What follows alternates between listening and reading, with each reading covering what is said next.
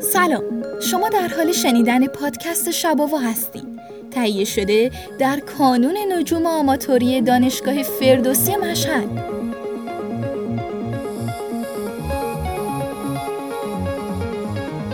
در این سری از پادکست شباوا قراره که در مورد سیارت ها صحبت کنیم.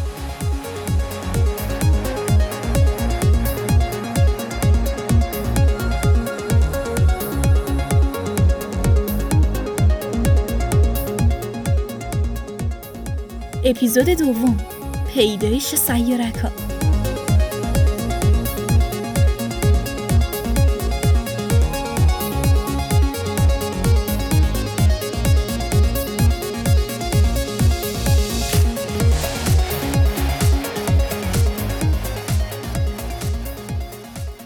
همیشه گفتیم و بهمون گفتن که به عقب بر نمیگردیم. ولی این سری. بیاین یه کمی برگردیم عقب و فیلم زندگی منظومه شمسی رو ببریم 4.5 میلیارد سال پیش. زمانی که فقط یک بچه نوپای نیم میلیارد ساله بود و تازه داشت جون می‌گرفت. خورشید جوونم اجاق اتمی خودش رو روشن کرده بود و داشت دنیاش رو نوربارون می‌کرد.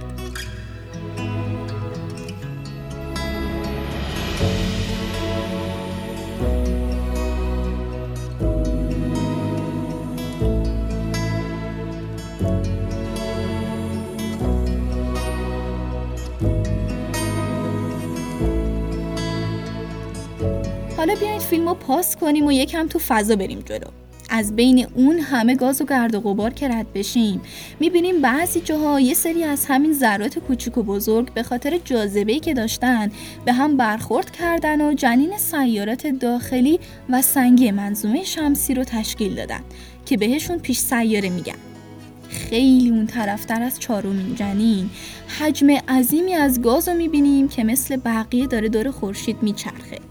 ولی آنچنان عظمت و بزرگی داره که فقط میشه بهش گفت پدرخوانده داریم مشتری رو می‌بینیم.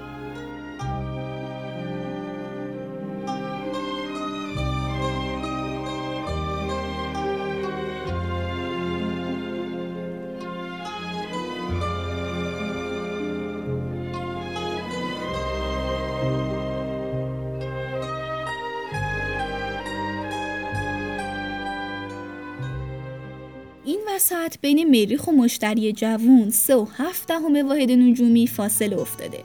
تقریبا 555 میلیون کیلومتر. ولی هنوزم قدری از خورشیدمون دور نشدیم خب پس باید توی فضای به این بزرگی انتظار دیدن یک پیش سیاره دیگر رو هم داشته باشیم. منتظریم تا جنین پنجمین سیاره سنگی رو هم ببینیم.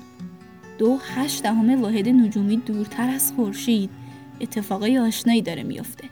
انگار واقعا داریم تولد سیاره پنجم رو می‌بینیم. اونقدری هم جرمای کوچیک و بزرگ اونجا وجود داره که به راحتی می‌تونه یک سیاره اندازه زمین رو شکل بده. فعلا بیاین اسمشو بذاریم سرس.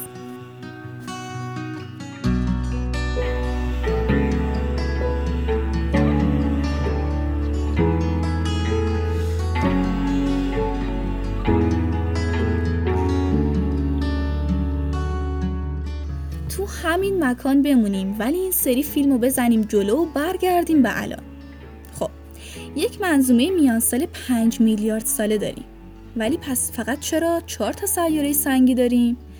به جای سیاره سنگی پنجم یک مجموعه چند ده میلیونی از اجرام سرگردون با شکل و اندازه های عجیب غریب رو داریم می‌بینیم واقعا چه بلی سر سرس اومده؟ جوابش یکم طولانی و پیچیده است دوباره باید فیلمو برگردونیم عقب مشتری جوون تو مسیر گردش خودش دور خورشید. به خاطر حجم بزرگی که داره یه انحراف و انحنا تو صفحه مدارش ایجاد می‌کنه که تا نزدیکی مدار مریخ به سمت خورشید هلش میده. ولی تشکیل دومین قوله گازی یعنی زحل باعث یک رقص یا رزونانس مداری گرانشی بین مشتری و زحل شد که مشتری رو به جایگاه امروزیش رسوند. حالا اصلا این رقص سیاره‌ای چه ربطی به سرس داره پدرخونده منظومه شمسیمون اونقدر قدرتمند بود که به خاطر فعالیت های گرانشی قوی که داشت تو مسیر این حرکت رفت و برگشتی 99.9 درصد تمام گرد و غباری که سر راهش بود و جارو کرد و یا به سمت خورشید روونشون کرد یا اونا رو به انباق بی انتهای فضا فرستاد. پدرخوانده هم با این نمایش قدرت حتی به مریخ و زمین و زهره و عطارد جوون با اینکه خیلی ازش فاصله داشتنم رحم نکرد و بهشون اجازه رشد و بزرگتر شدن رو نداد. دیگه چه برسه به سرس؟ این شد که زندگی سرس به عنوان یک سیاره قبل از اینکه حتی شروع بشه تموم شد.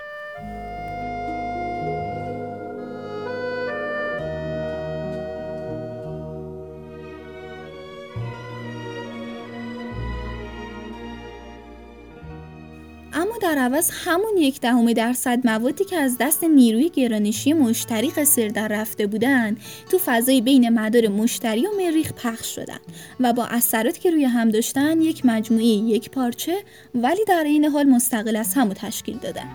فیلم رو برگردونیم به زمان حال.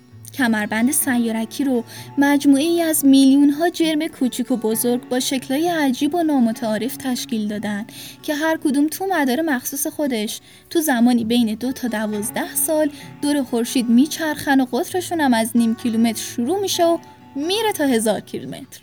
ولی جالبه که همه این اجرام روی همدیگه فقط چهار درصد جرم ماه جرم دارن.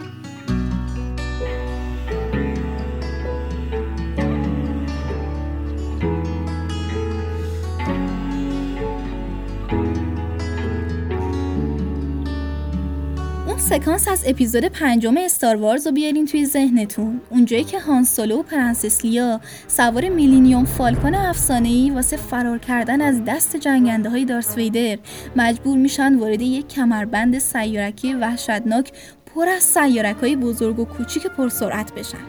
جنگنده هم دنبالشون میان و به این سیارک ها می‌خورن و از بین میرن.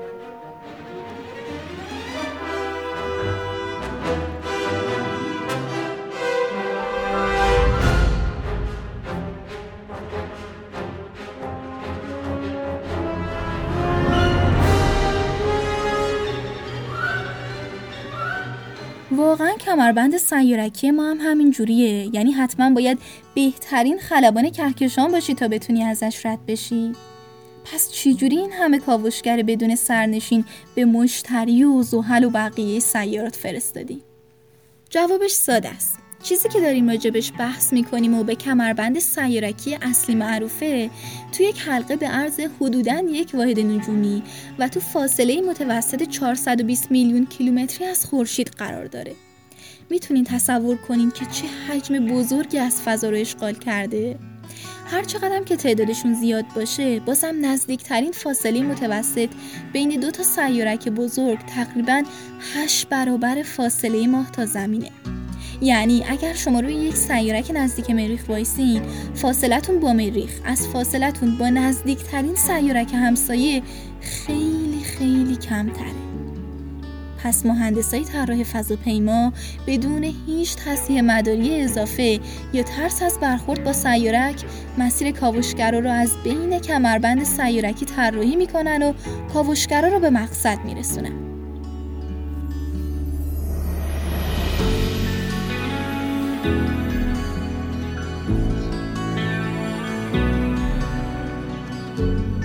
ولی اینکه همه ماجرا نیست. مشتری هم که به این سادگی دست بردار نیست. فیلم رو دوباره برگردونیم عقب. این دفعه توی یک همکاری جالب با خورشید دو گروه بزرگ از اجرام سرگردون و تو نقاط لاگرانژی مدار خودش قفل کرده و تو تله انداخته. این نقاط لاگرانژی به خاطر همپوشانی گرانشی بین مشتری و خورشید تو فاصله 60 درجه نسبت به موقعیت مشتری تو مدارش جلو و عقب مشتری ایجاد شدن و همراهش دور خورشید میچرخن اسم این گروه از سیارک ها رو هم به افتخار قهرمانان نبرد تروجان سیارک های تروجان گذاشتن. ولی انگار پدرخوانده هنوزم نمی‌خواد بی خیال قضیه بشه. واسه همکاری تو نمایش جدیدش این دفعه رفته سراغ زحل. همون حرکت رفت و برگشتی که مشتری جوونو تا نزدیک مدار مریخ نزدیک کرد و برگردوند واسه زحل تازه نفسم اتفاق افتاد. خب شرایطمون که آشناست پس اتفاق آشنایی رو هم باید ببینیم دیگه. نتیجه این اتفاق آشنا شد یک کمربند سیارکی بین مدار مشتری و زحل که خب نسبت به کمربند اصلی خیلی بزرگتر ولی کم جمعیت تره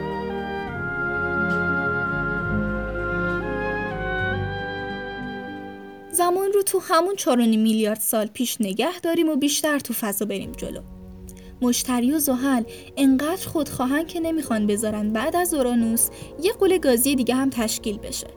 با کمک نیروی گرانشیشون نپتون تازه متولد شده رو از منظومه شمسی اخراج می‌کنن. ولی انگار بعد چند وقت دلشون براش میسوزه. نیروهاشون که به تعادل رسید نپتون دوباره برگشت سر جاش. ولی این بیرحمی و ترحم پشت سر هم باعث میشه نپتون تو مسیر این رفت و آمد تقریبا به لبه بیرونی منظومه شمسی برسه جایی که میلیون ها جرم سنگی و یخی بزرگ و کوچیک رو می‌بینیم که همزاد منظومه شمسی هن. ولی اونقدری دور و کم قدرتن که نتونستن خودشونو به قسمت های داخلی منظومه شمسی برسونن اما با همدیگه در کنار هم مثل یک تیم یک حلقه سنگیخی فوق العاده بزرگ و زیبا رو دور تا دور منظوممون درست کردن و دورش میچرخن و میرقصن.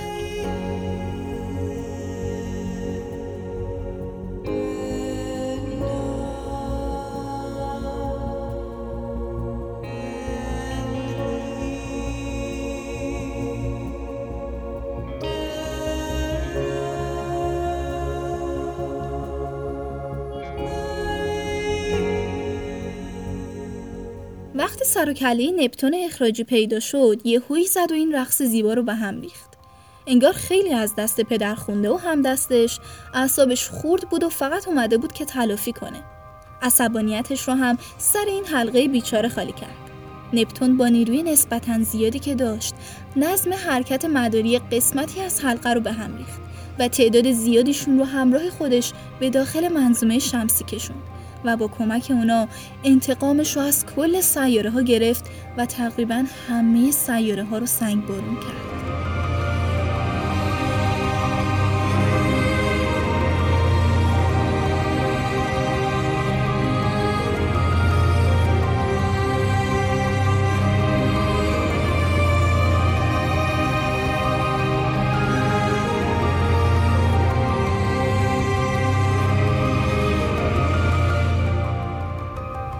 دیگه به خاطر این انتقام سخت نپتون فقط یک حلقه یک دست نداریم. جمعیت زیادی از اون حلقه اولیه دوباره تونستن خودشونو سرپا کنن. مدارشون رو تصدیح کردن و به رقص جدید و هماهنگشون ادامه دادن. و شدن چیزی که الان بهش میگیم کمربند سیارکی کویپر. ولی خب یه بخشی هم نتونستن دیگه. اونا کم کم از کویپر فاصله گرفتن. انگار هرچی دورتر می‌شدن آشوبگرتر می‌شدن. امروزه به مجموعه این اخراجی ها میگیم دیسک خراشان. دیسک خراشان از نظر ساختاری کاملا مشابه کمربند کویپره. آخه قبل از اخراج عضو یک خانواده بودن دیگه. ولی فرق اصلی تو همین شورشی بودنشونه که به هیچ مدار مخصوصی پایبند نیستن و آزادانه با هر نیروی کوچیکی به هر مسیر و مداری کشیده و منحرف میشن. تو همه این گروه های سیارکی مختلف. یه تعدادشون هم به خاطر اثر فعالیت های گرانشی با اینکه اجبارا از بقیه گروهشون جدا شدن ولی اونقدری هم خوششانس بودن که تو دام جاذبه قله گازی گیر افتادن. و امروزه به عنوان قمرهای این سیارات میشناسیمشون.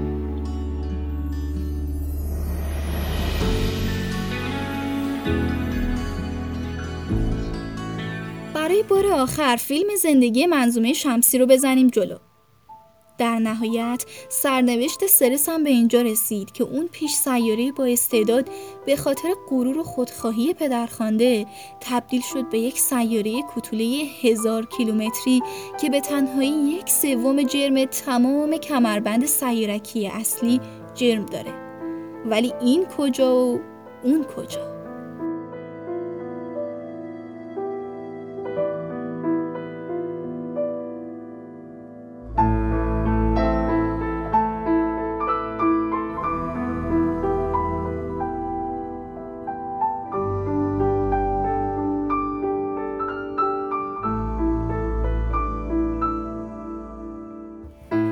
آنچه که شنیدین شرح مختصری بود از داستان پیدایش سیارک ها به قلم جواد فیاض.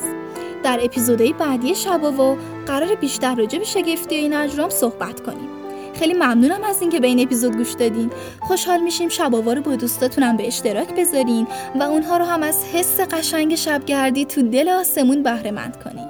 من ملیکا مهدویان هستم. تا اپیزود بعدی شباوا آسمون دلتون نورانی.